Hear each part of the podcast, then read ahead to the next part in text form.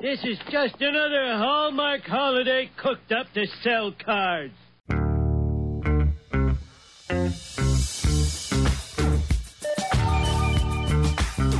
It's Mantz and Mitchell on the weekend with Gary Manson, Suzanne Mitchell. A double shot of good conversation with great guests to power up your day. Mantz and Mitchell, you're on the air. Thank you, Eric Kramer. Happy Valentine's weekend, everyone. I'm Gary Mantz. I'm Suzanne Mitchell. Together, yes, together, 20 years together. We're Mantz and Mitchell for 20 years, 15 of them spent in some of your ears anyway. And yeah. the numbers increase and we hear good things. So we keep on doing this. Hope you're having a wonderful weekend in the run up, not only to the big, big game. game. sponsored by the National Football League, which annually attracts worldwide attention, but also something else that attracts worldwide the attention big, on there, Monday. There's another big game on Monday too. Two big games back to back. and I'm betting on Cupid come Monday. I'm betting on Cupid too. We are here joined, well, we're here in Sarasota, Florida, but in Seattle, we are managed very ably by tall guy Nathan Miller. Nathan, how are you doing today, sir? Good morning, Gary and Suzanne. And if you're one of those people where Valentine's Day is Schmalentine's Day, then luckily, like you said, you got the big game tomorrow and that's going right. to be a very good distraction and maybe lighten the mood a little bit. That's true. That's true. Because, you know, for some people, they look forward to Valentine's Day. And for others, it's just another reminder that they don't have a Valentine. And so, Valentine, Schmalentine. And then there are the people who call it Valentine's Day including uh, Penny from uh, Big Bang Theory, Valentine's Day. I don't know when that got started, but I, I've had friends that go, so we're going out to dinner on Valentine's Day. And they just say, they don't say it like it's Valentine's Day where it would be cute. It's like Valentine's Day. We're going, you know, like you really meant to say that. well, of course, like you said, we're all betting on Cupid to bring us our true Valentine. But who's your big bet for the big game? Oh, that's I'm a curious. good question. Do you know what? I have not really selected my preference. Um, I'm looking for a good game, but since neither one of those two teams are teams that that I follow, I guess I don't really care too much who who wins. Do you, Gary? I, I don't, you know, I don't have a dog in that fight, yeah. but I do have the Rams winning the Super Bowl. I mm. believe that uh, the Rams, uh, they're solid team. Matthew Stafford outstanding quarterback. This is his big moment. I think he will answer the call of destiny. And they've got a heck of a pass rush, pass rush defense as well. So, and they're playing on their home turf. Second year in a row that's going to happen. The home team only two times in Super Bowl history. Oops, I mean the big game history where you have uh, the team actually hosting it and being the home team question for me is if we're going to get into the weeds, and we got to get to Kathryn Alice, we have to hear from this lady. But I will say this much that um, when you talk about the way they do the home team, visitor team, it can be strange. Isn't it possible, Nathan, that, and I have to look this up, isn't it possible that you could have the Rams playing in their home stadium, but being the visiting team? It is very possible. It's based on the record and who has a better record going into the game. But here's something to keep in mind. If you're one of those people that appreciates signs, think about this. It's the year of the tiger. And then you got yes. the Bengals going in for the first time ever. Oh, that is it is the year of the well, tiger. that could happen. Maybe it'll be the year to... for the Bengals. We'll see. Yeah. Well, it could be. It could be. I remember, and I want to say it was Super Bowl Ooh, it was Super Bowl 11 or Super Bowl 12. I do forget which, but it's the first time that the Oakland Raiders won the Super Bowl back in the days of Kenny the Snake Stabler. And when the Super Bowl was played in the Rose Bowl out in Pasadena, California, the Raiders clobbered the Minnesota Vikings, and it was already on that day the year of the snake. Mm. And Ken Stabler's nickname for his whole career was mm. the Snake. So there may be something there to this. and now you're giving it. us a different angle, Nathan. All right, Nathan. Another reason to pay close attention tomorrow. I guess. Today, we will be remiss. We will be doing a disservice to our listeners, both those who are lovingly ensconced in a meaningful relationship, sometimes called marriage, sometimes called long term relationship. And uh, you have the love lorn as well. God knows I've been there intermittently is the challenge. We've been on both life. sides of that fence. We absolutely we? have. And then we looked across the fence and we saw each other. Oh, hmm, who are you? Interesting. Hmm. and the book we're talking about 15 years after its publication, still going strong. Love will find you. Nine magnets to bring you and your soulmate together. Kathryn Alice teaches and writes breakthrough material in the arenas of dating and love.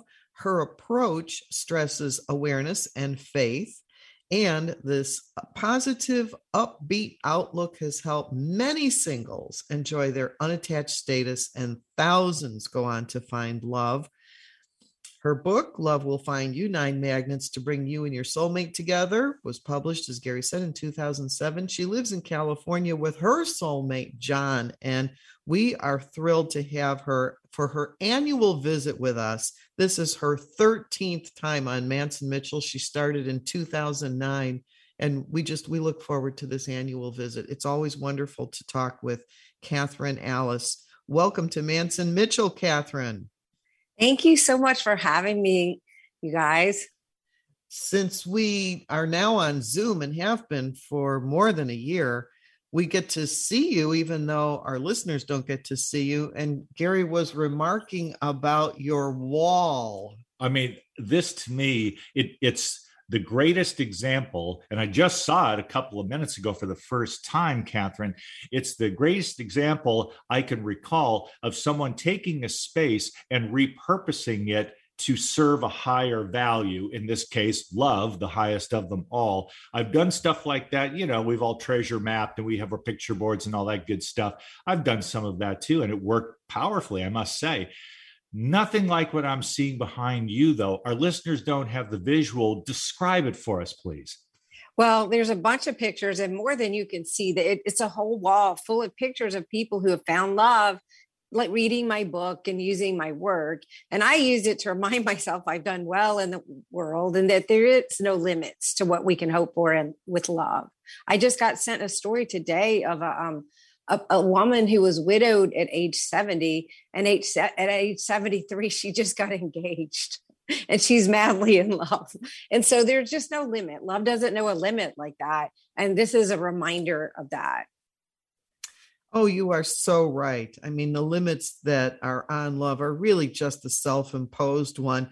And that's why your book is still going strong after 15 years and I, I think it's it's fascinating that that we keep talking about this thing this holiday dedicated to love. Today we want to know how porcupines mate. Very carefully. Yes. When you're doing your workshop what do you do you find any commonalities when you when you get people together in a room and you start going through these nine magnets is there is there one or two where people you see them shaking their head and going oh that's me. Does there seem to be one or two that really uh, resonate with the people who come to do their work with you? Uh, well the first one is the you know, probably the biggest, just believing that there's someone for you. People get so cynical. You know, you have a couple hard knocks in love, and I guess it's easy to shut down and just get cynical and um, disbelieving that there really could be the right person. Luckily, our past doesn't have to be a predictor of what's coming if we don't let it. And so that's a big one. Therefore, decluttering your heart and getting rid of all that past so we can have a fresh page is also a big one.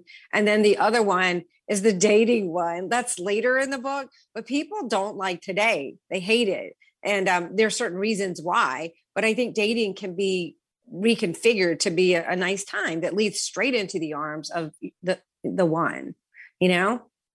Well, everything you just said absolutely applies to me and my life. First of all, I created the worst Valentine's karma that it's possible to create when I was in grammar school.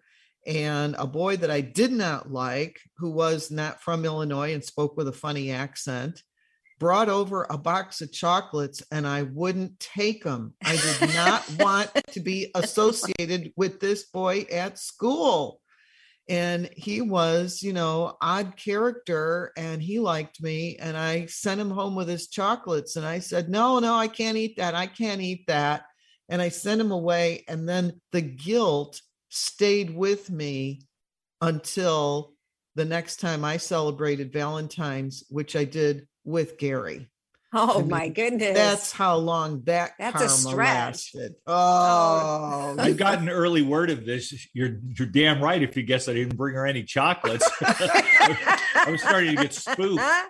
Gary, good for you. You read the room.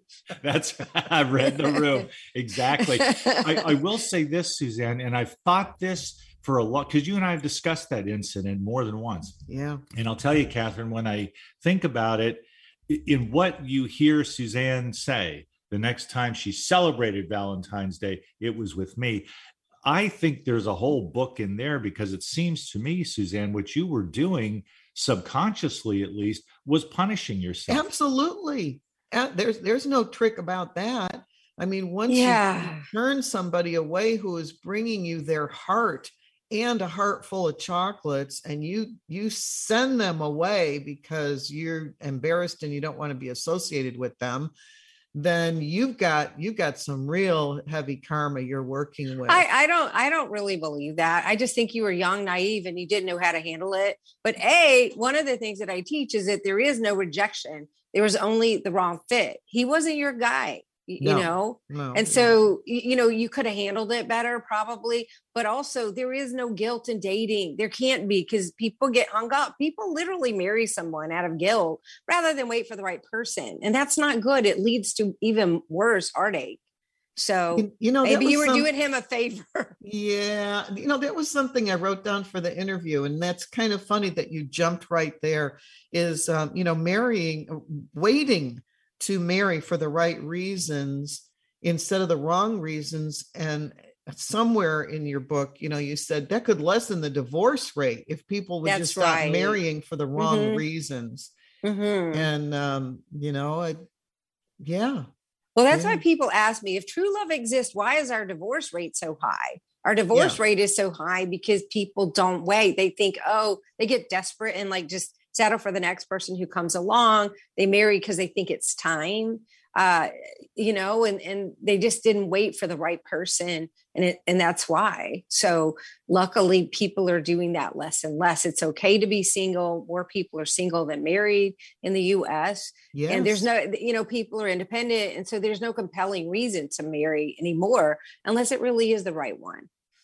Yes, my um my nephew is having an engagement party tonight and i know that my brother has been um you know wondering if he would ever find love in his life. He he had a dog and so all of his love was going to his dog and his dog loved him. And uh and now tonight he's having an engagement party and he's 36 so Aww. he has not been married before. He didn't marry for the wrong reasons. He waited until 36 years old to get married for the right reasons because well there's something to be said for that rather yeah. than um you know he probably skipped a world of heartache because a lot of people have what they call starter marriages it's the wrong one and then just divorce itself is very painful and there's oh, so yeah. much involved. So he kind of skipped that. He sounds yep. smart and i'm happy for him. Yeah me too me too. Yay. Well, you know uh, you've got that wall of weddings. It's such an inspiration one of the things Suzanne and I talked about in preparation, because we always like to do something a little different with you. You know, you've been on, I mean, yeah. you got a baker's dozen in appearances going. That's here. right. We have to stay on our toes. But I'm curious to know if there are one or two, maybe three stories, could be yours included, Kathryn, of uh-huh. people who met how they met sometimes feels like destiny. And there are other times people get married and they may feel like ultimately we got married and I feel like I married my best friend, which is wonderful. But I think we all carry around in our heads that fantasy of like there are going to be skyrockets and it's love at first sight. I'm sure it actually happens, but for me, it's a bit more developmental than that. Yeah, it just depends on the person. I think everybody has to have that feeling of romance toward the other person and, you know, a spark for sure. You know, that's how you know it's right. But for some people, if you waited a long time and you have like maybe a picket fence around your heart, it takes a minute to realize, oh, that's the one. I read, I saw this study that was interesting. 90% of people do not experience love at first sight. You know, you hear about the person who's like, they meet and it's like, that's who I'm going to marry and then it happens that only happens 10% of the time and i was more like you gary where it was um I, when I met my husband, I had been attracting because of the work I do. I've been attracting kind of wounded birds who, who wanted healing, and they didn't necessarily wasn't for the right reasons. You know that they were drawn to me, and so I, I learned to be very careful about it. And it took me a while, but John just kept doing the right things, and I kept having this feeling for him until you know the rest is history. And so for everybody, it really is different. But uh, it does happen. I, uh, one of my sayings that I, people really enjoy is just that you can't miss your soulmate. If it's your one, you will know. You just need to give it a chance if, if it's kind of moving in the right direction. So, yeah. I was saying um, a few moments ago how um, my nephew had a dog, and the dog unfortunately has has passed now. Um, yeah, he he had mm. the dog a long time, and uh-huh. uh, and and so now now he has a woman in his life but it reminded me of a, a, woman that we know that had a very unusual dog a, a, a borzoi very very oh, large oh wow very large dog uh-huh. unusual dog and she met her soulmate when her soulmate was walking down the street with another borzoi. Boy, that is, and that's one of the ways that happen a lot for people I work with. There are these weird signs and synchronicities that are just very unlikely. it has to be more than a coincidence. And that's like a perfect example of one. And they now have six. They have six oh, borzois. Oh my gosh, I got to look up this dog. it's it's huge. It's like a horse dog. It's just giant. We used to go to their wow. house when they lived here in Sarasota, and uh, and they they were. It was like it was like a room full of horses running around, little ponies running around. They're Pretty much. huge, huge dogs. oh my god! wow, that's and they loved them, amazing. and they love them, and they're unusual, yeah. especially uh-huh. in the and I think they they're purebred dogs. Yes. I mean, and so well, having something major in common like that really yeah. is bonding too. I've had so many, you know, strange stories about particular interests where, you know, it just it just flows in that way. One couple, like on this wall, actually, they met in a biking club. You know, they would bike like today's Saturday. A lot of people go out and bike all day in a group and they met and they ended up like i think the picture i don't know where it is here but the picture is they got married on bikes with white bike helmets you know she had a white one he had a black you know it's so cute. Yeah, yeah. there just has to be I, th- this must happen all the time i mean there is a subset of american society that is just thrilled with harley motorcycles. I have to believe there have been thousands over the years thousands of that's Harley i'm sure i bet if we googled it we come up with so many that's and true photos. and that's a great way to me is a, a shared love for like motorcycles people are passionate about that well, they definitely are, and it, it, goes for anything. I imagine you could get a red hot couple that have a shared enthusiasm for stamp collecting. You know? Probably in that world, you know, there's got to be some romances, right? Well, I, am hearing a triangulation of um, two people and common interest.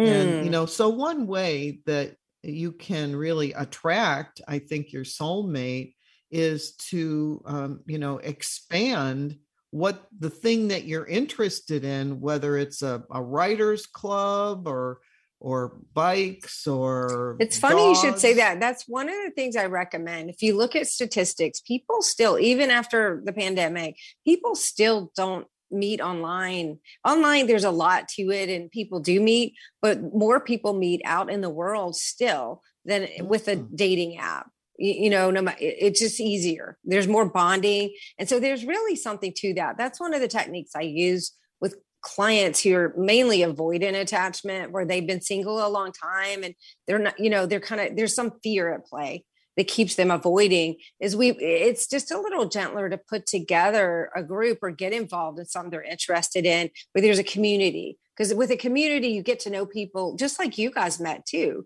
and my husband and i too but um, there's a commonality of interest of some kind um, there, you get to know each other over a period of time so if you've been blocked there's a gradual bonding uh, that doesn't happen to happen when you just meet cute and that's it You, you know what I mean? So yes, that's yeah. a really great idea. Gary and I met at the Center for Spiritual Living, Seattle, and we were we were both of a you know a religious science kind of orientation. It was a um, a religion that appeals to the both of us, and we both Mhm. came from other religious backgrounds. I would have probably not met him going to a Catholic church. He probably would not have met me going to a Presbyterian church but the two of us met each other at a religious science church because we were both interested in that philosophy uh, of living. And we to us we we left our other religions to take on a new one. And so you know again you're talking about that common interest. If you are you know lucky enough to have to find somebody that is interested in the same things you're interested in then I think you're you're already a step ahead of everybody else who maybe is trying to work out a lot of differences. I mean, if- if, he was a strict Catholic and I was a strict Presbyterian, we we would have had a lot of religious stuff that we would have had to have worked out with, you know, holidays and celebrations and and where we go to church and that kind of thing but you know as it turned out it was like okay well we got that one handled now what else can we I know. It's about. so true. And Yeah. usually, if it's your person, you do have a lot in common. I have a couple who recently got married who one is Muslim and one is a Catholic. They, you know, it's, it's, and yet they have such a good relationship. I think it, it depends because sometimes, you know, love doesn't know bounds. So the minute you might draw a line like that, then somebody's going to come along and just completely blow the line away because love just doesn't know boundaries. But usually there is something like that that this commonality um, this couple that i was talking about they of course now have um, they, they have so much in common because they love each other's families even despite the differences and also i mean i hate to say it but like baseball they're into baseball you know but there's always that you know connection. And uh, and as you grow together i am sure you guys have pet names for each other and little inside jokes. That's what starts happening is you start developing this whole soulmate thing which is so fun just to have that companion and best friend and and all the little inside jokes we have too many names for one another we, we have a whole. well, whole tell glossary. us. I'm sure your audience wants to hear. What are some of your names for each Oh, oh no even though most of them are repeatable on the radio. That's just kind of our, our thing with each other. Right. but it's interesting, Kathryn, because in using these pet names, I will find myself going almost a week at a time without using her name, Suzanne. I'll use every pet name I have for her in all sorts of references. But uh, usually, this is what happens with couples too. They hear their first name like Suzanne or show Gary. It's like, oh, we're being alerted to something important. This isn't lovey-dovey talk. This is now we're having an issue, I guess. heaven forbid you get both the first name and the middle Yeah, name then you're in trouble. th- Then it's like, okay. wow. Yeah, I've noticed that. Like, I just, I used to be so cynical and all I ever saw was divorce and unhappy single people. Now I see soulmates or people opening up to their soulmate. And I have noticed that, you know, I've kind of started studying them because I get to be around so many. And one of the characteristics is that you know, all the little names for each other. well, I will share this one with you. There, I my my go-to nickname for Suzanne is Bear, and she yeah calls i was me gonna Bear. say bear Are you We kidding each- me? we call each other bear My Bear. You know What and, is that? Like, what's the background with that? um just the sense of being uh loving. teddy you know, there's a bears. fullness of love, Oh. like Yeah. teddy bear. We have a refrigerator magnet that says a hug can turn a grizzly into a teddy. Oh, I love that. So that is that's- so cute. W- when we went to Yellowstone, we got a huge yield sign in the bright yellow that said bear crossing on it. And we hang that in our kitchen. Oh, So, cute. Oh my yeah. gosh, I love that. See what I'm mm-hmm. saying? The minute I say it, you tried out this, you know, adorable story.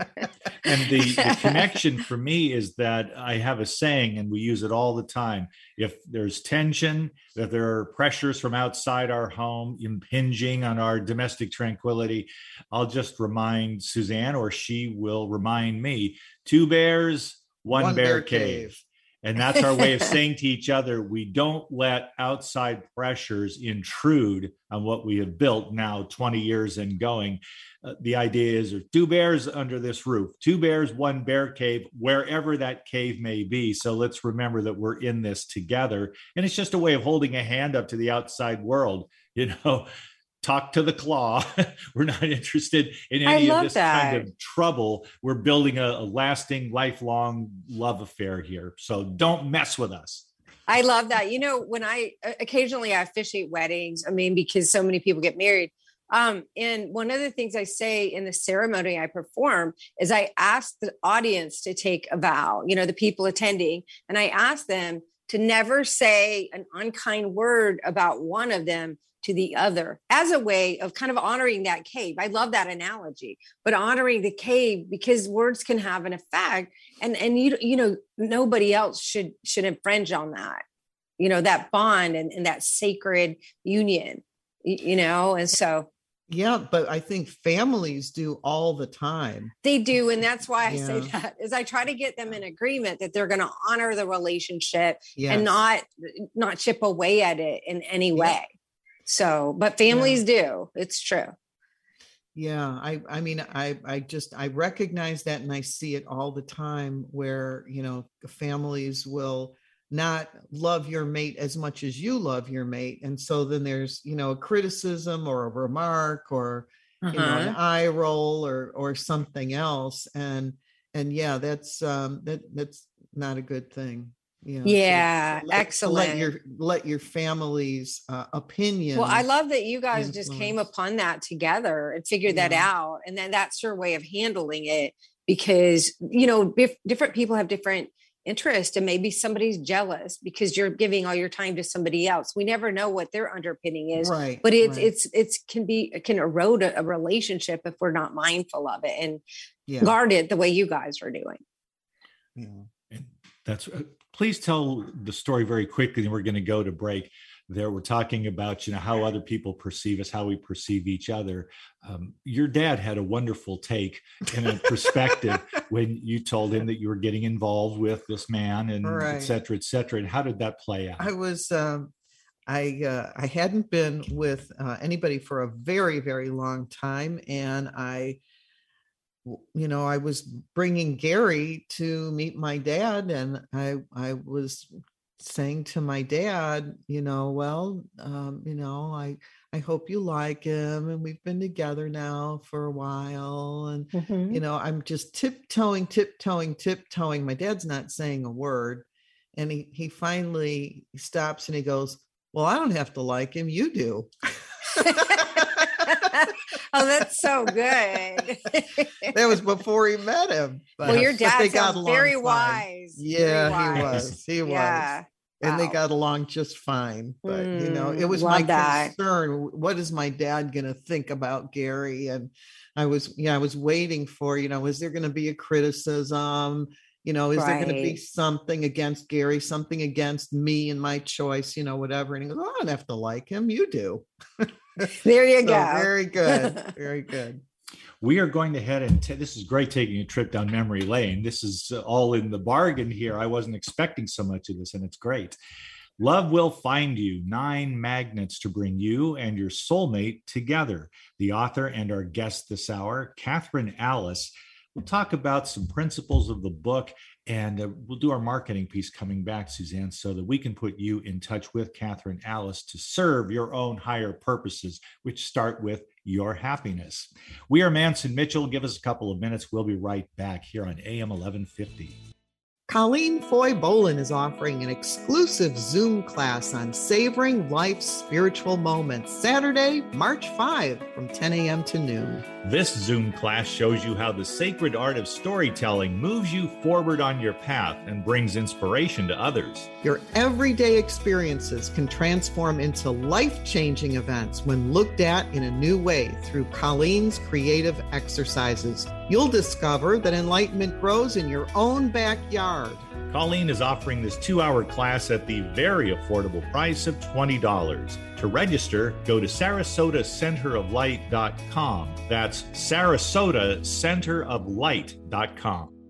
Hi, everybody. This is Anson Williams from Happy Days, and I'm so excited to tell you about American Road. It is the best car travel magazine in the world. They have the most fantastic adventures detailed in each magazine with all your itinerary. We could just jump in the car with your family and have the most fabulous adventures you've ever had in your life. Please get a copy of American Road and start your own adventure. Staying connected with Gary Mantz and Suzanne Mitchell is easy.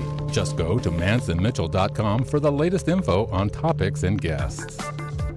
Friend Gary Mantz and Suzanne Mitchell on their Facebook pages and like the Mantz and Mitchell show page at facebook.com slash Mantz and Mitchell.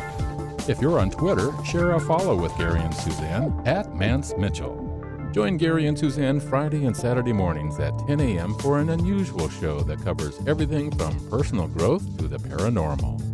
Here's an amazing act. Here's a tremendous act. Here's a startling act. The amazing, the thrilling, the greatest, spectacular, incredible, exciting, wonderful, world famed, most unusual novelty act. The home of the A team of Alternative Talk is mantzandmitchell.com. Heard right here on Alternative Talk 1150 AM or streaming live from your computer anywhere.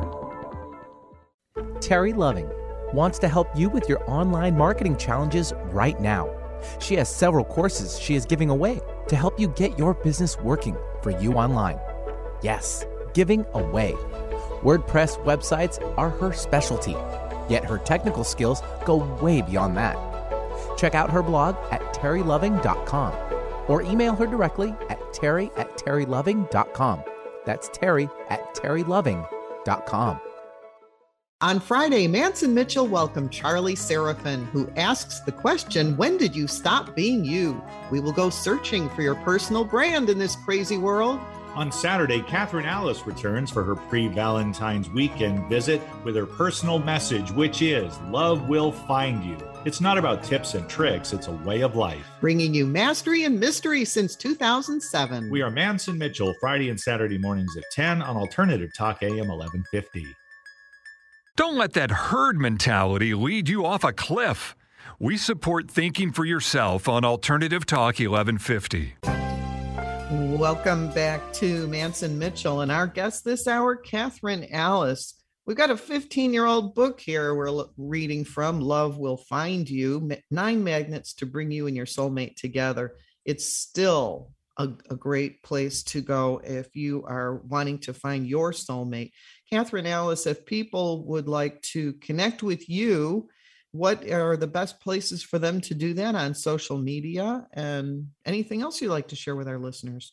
Yeah, well, I have a TikTok. I've only been doing it for a couple months, but I'm I'm putting a video a day out and it's getting very good reception to kind of lift people up and remind them of love and help them find their soulmate if they're single. Um, and so that TikTok is Love Kathryn Alice.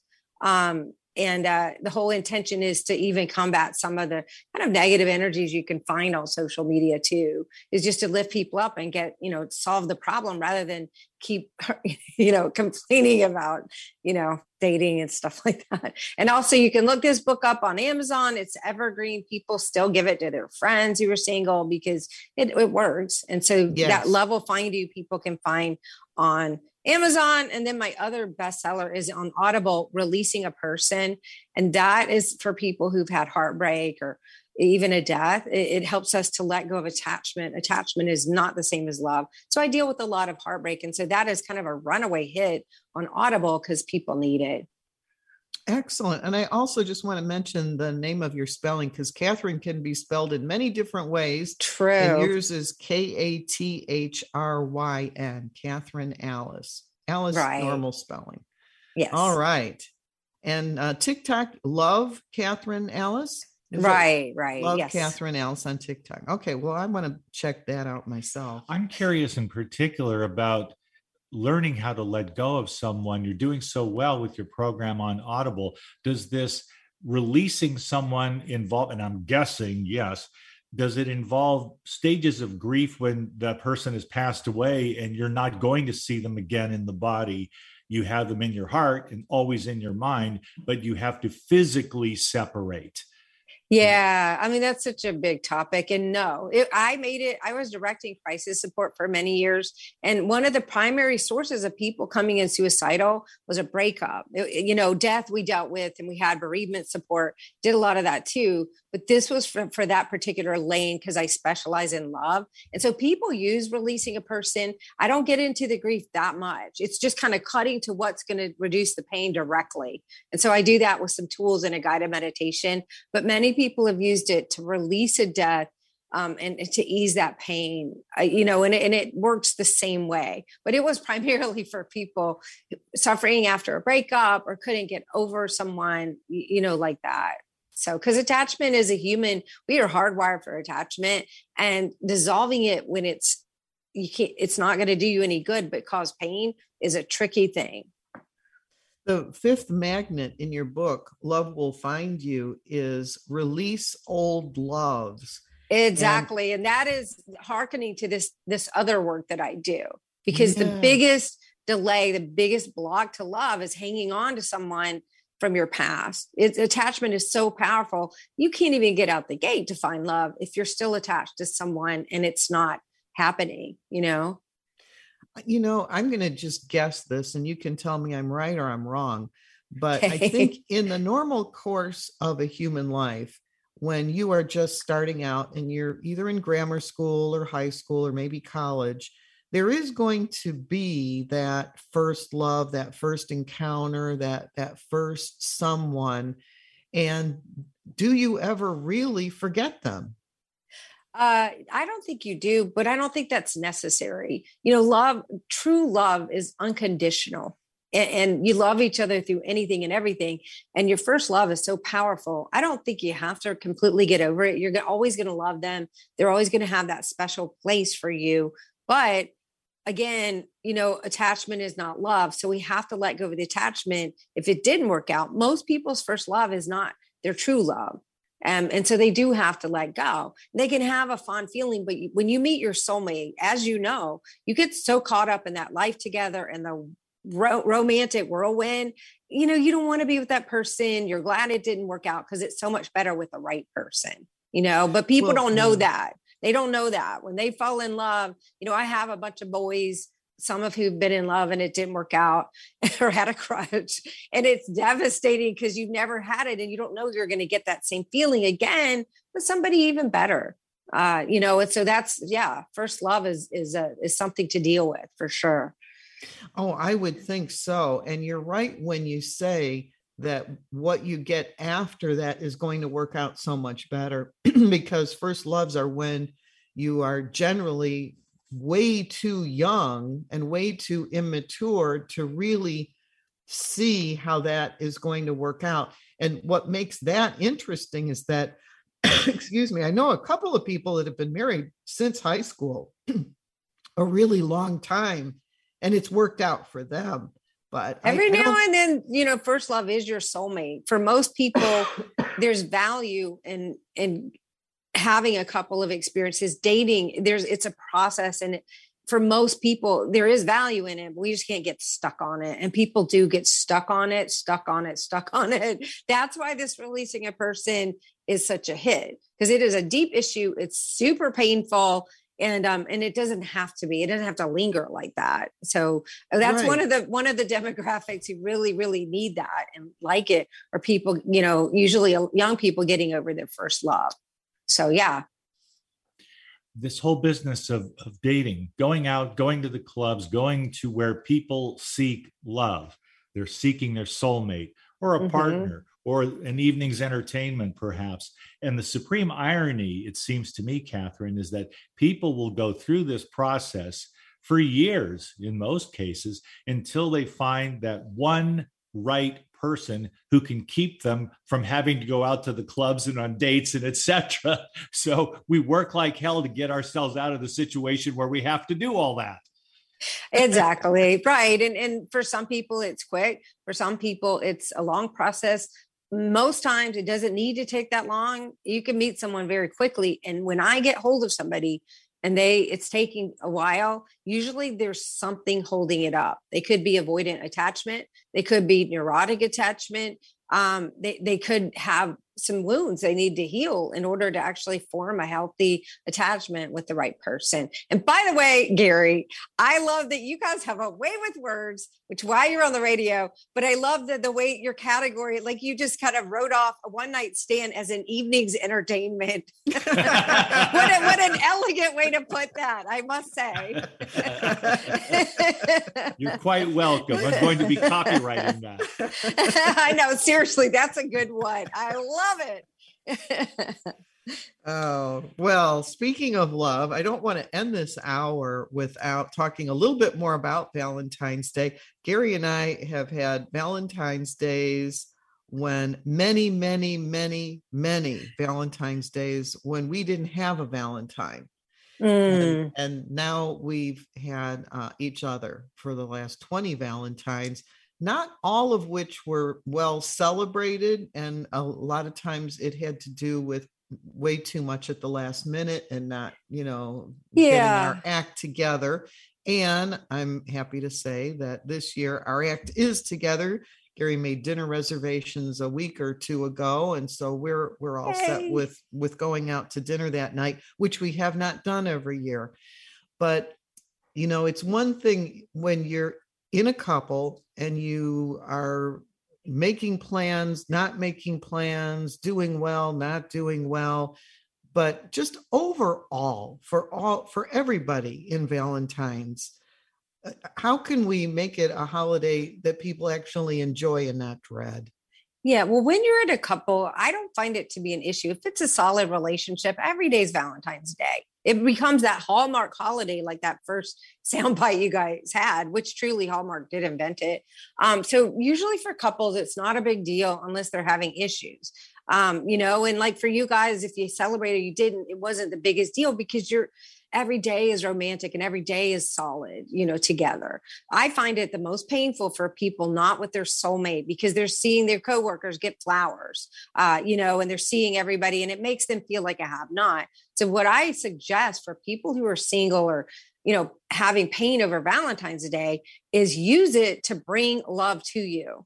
Um, and remind yourself, I'm not a have not. I, it's just taking me a little longer to have my own Valentine. Once you get your Valentine, it'll make up for every bad Valentine's Day you have. But what I suggest for people to do, and we've talked about this before, I did it, is to to do honor the soulmate you haven't met yet on that day. And so be good to yourself, love yourself, give yourself some candy or flowers, a tree to remind yourself, I have to love myself first. Then I can attract love. But then buy something for the soulmate you haven't met yet, which I did. I got a card one lonely Valentine's that said, Forever is not long enough with you. And I put it on my little altar that I have with candles and different things. And, and, um, and one day I met John, and when we were getting married, I took this now graying around the corners card and I gave it to him on our wedding day. And he cried. I told him the story behind it, um, and it worked. And so I have people do that. And it's pretty interesting because they always do end up giving it to that person. So I suggest anybody who's single, who's feeling like I have not, let's make it into an affirmation that you do get love be good to yourself and go buy something buy a gift get a card write a poem for the love that's on their way to you. And that's a better way to use the day. We uh, we talked to a gentleman in colorado who specializes in manifesting. Mm-hmm. and and one of the things that that he recommends that people do to manifest is if it's really difficult to say i right now i i have the love of my life he says you can say in my future i have great love in my life in my future i have a romantic partner mm. in my future i have but you're kind of the, the in my future kind of thing gets thrown away and and so you're really affirming you know in yeah in a future, way that your brain can can deal with you, yes. you know can believe yeah right and that goes very yes. nicely with this because it yeah you don't have them yet but in, instead of thinking i'm never going to have them making ourselves a big have not we're affirming that they're coming and planning for it and planning right. for it has tremendous power to manifest in, in my future i have a valentine's day with my soulmate and then, as you said, buy a card for him or her. And there you're off to the races because That's you're really right. planting that seed solidly within yourself to have that soulmate experience. Exactly. That's right. And so I hope anybody listening will remember that. It, it doesn't have to be a bad Valentine's Day. Um, do what you can with it to make it fun. I always say expressing love to others. You know, we still send flowers to different relatives who don't have a Valentine and, and our kids, you know, we do stuff for them. It just becomes a general day of expressing love. That's also a very good use of it. I think one of the things that attracts people to what formerly was known as religious science. There is a book, we've talked about it many times on this show over the last 15 years The Science of Mind, written by a spiritual philosopher, a self taught genius, in my opinion, named Ernest Holmes. One of the things that comes through, and it goes back at least to the time of the New Testament, there is something that I think people would love to get the hang of, but they don't want to risk disappointment, or perhaps they are held back by fear of the unknown. And that is to do just as you suggested. That's a concrete example. Buy this card expressing how you feel toward your soulmate and hold on to it until you can present that card to him or her. Right. This idea of we and spiritual mind treatment is a five step process that we may get into sometime in more detail but the notion is to pray to use your imagination and always with a spirit of gratitude for the good which you are sure is on its way to you. You're doing all of this spade work, right? All of this advanced work for a result that you can see within the confines of your cranium, but you don't see it objectively in your life. And that's where I think, Kathryn, a lot of people get caught. It's like, it's great when I'm laying back in bed and I'm visualizing this wonderful man or woman. We're married, we're living together, we're going on mm-hmm. great vacations, we're building our wealth, but it's in the ideational stage. Not everybody can easily and effortlessly take that step into creating the circumstances that will attract your soulmate to you because they're really not sure they exist. Exactly. There you go. Well, bravo, because I completely agree. And we are, you know, in our faith, because I also am a practitioner in this, you know, spiritual living. Um, it we are taught to pray in an affirmative fashion. So it's not begging, pleading, because that's kind of thinking you're have not. And Jesus said, uh, pray believing that it is done, believing that it's true, having that faith. And so that's the kind of prayer we do is, is along those same lines of just affirming it's happening and I do get what I want. I, you know, I'm not going to have it dangle in front of me only to be jerked away. And a lot of people think that about love, that they're doomed to for you know to never have it. They're left out. And if we could change that, it's the m- most magnetic place to bring love in too. So yeah.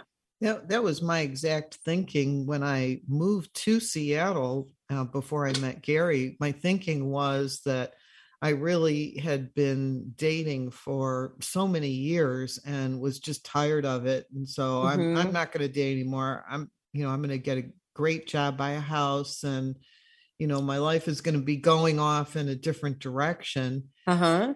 And so you know the idea that um, I pretty much gave up. I said, you know, I'm well educated. I earn a good living. So it it just uh, it seems like statistically very slim chances of my meeting somebody.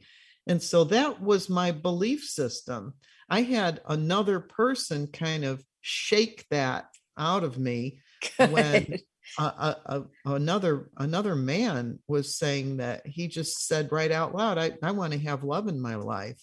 And i thought well that's kind of bold you know mm-hmm. that's that's way out there and I, I had already determined that that wasn't possible for me but when i heard another person say it i followed up with yeah i want that too. You know it was like oh i can buy that. I, will I'll, I'll, I'll do that. I'll do that. So you know that's when i i finally came around to different thinking saying maybe it's mm. possible and the rest is history. Yeah it worked because I do think that, as you said at the opening of the interview, that the the number one thing is that people don't believe it's possible, and I didn't believe it was possible either until yes. somebody said maybe it is. Mm-hmm. That's I right. Went, I went, oh, oh, okay, maybe it is. So you do you do have to have a different belief about it, and as Gary was saying, when you do your your meditation, your prayer work, you do have to say, you know I can have this in my life. Give yourself Yeah. that kind of permission. That Absolutely. that Yeah. place to go. hmm And sometimes you get that encouragement from others because I recall you've told me the story a few times of a lady who attended a class about a lot of these things we're talking about, these principles of how to manifest in your life and how to pray affirmatively so that you aren't begging God, you're declaring a truth and the circumstances bear out that truth, the principle behind it all. hmm But there was a lady that caught you in the parking lot. She had something she just had to say to you as you were preparing to move to Seattle. Well, that was the other thing. I was I was living with my mom at the time. And so Mhm. this was a, a a big move for me to leave the situation that I was with her and go out to, you know, start my own life. And um and the lady out in the parking lot came up to me crying at the end of our wisdom course, our um spiritual living wisdom course Uh-huh. came out to me and she said you know you you have to make this move you have to go uh you know find love and you have to do it for all the women who have been taking care of their mothers she said you you have to have your Mhm. your own life and your own thing and and, and be an example for the rest of us and Mhm. she, she was in a situation of taking care of her mom and she was hoping for something better. Yeah. Yeah. Yeah. Well, I think there's every hope. There's always hope, no matter what. Just like at the top, all these people behind me have amazing, magical love stories that could have seemed unlikely. Uh, and just Yeah. like the lady who was a widow at 70, and I'm sure at that time she thought it was over, that she would Oh, never be in love before, Mm. never have that. And at age 73 is engaged and no doubt floating around like a teenager in love, you know? Yeah. Yeah. At any age.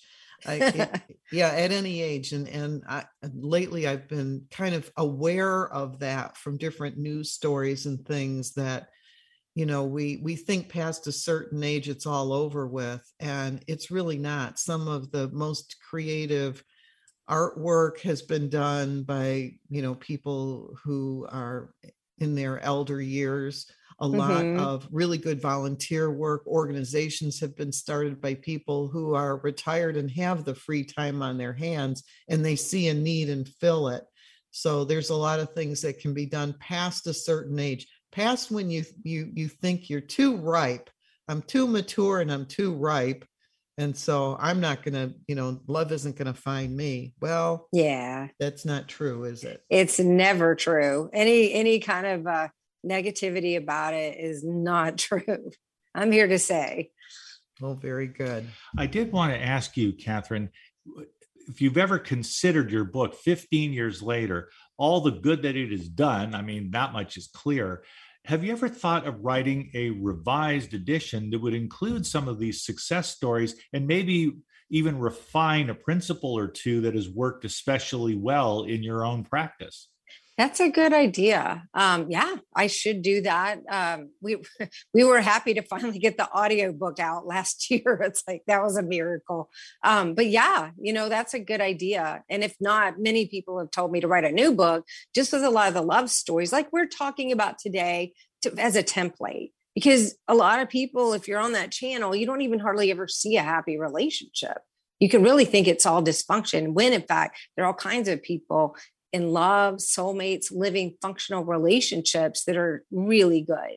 And they can have that too. yeah yeah and i say that about the news you know the news is always the bad news The bad news. That's right. That's right. They don't news. report all the births and all the healings and all the beautiful things that happen way more predominantly than the little tiny sliver of bad stuff. exactly and the same thing with relationships too you get you hear about the bad stuff you don't often hear about all the good that's going on in the world Yeah. and there is yeah, a lot of it there is a lot of it There it's well-being, eh, you know, it, it absolutely prevails. well thank you for being with us on this valentine's weekend again And once We again, that. the title of your wonderful book, 15 years and still going strong Love Will Find You Nine Magnets to Bring You and Your Soulmate Together. Now available on audio as well. Onward and upward, Kathryn Alice. We can't wait until we can do this again. Thank you so much. It's always such a delight to be with you guys and sending you lots of love and your audience as well. Thank you. Thank you. All right. Stay tuned for Jupiter Rising and join us again next Friday. We'll be back. Hope you folks have a wonderful day watching the game. And then you got Valentine's Day and all that good stuff. We shall meet again on the air.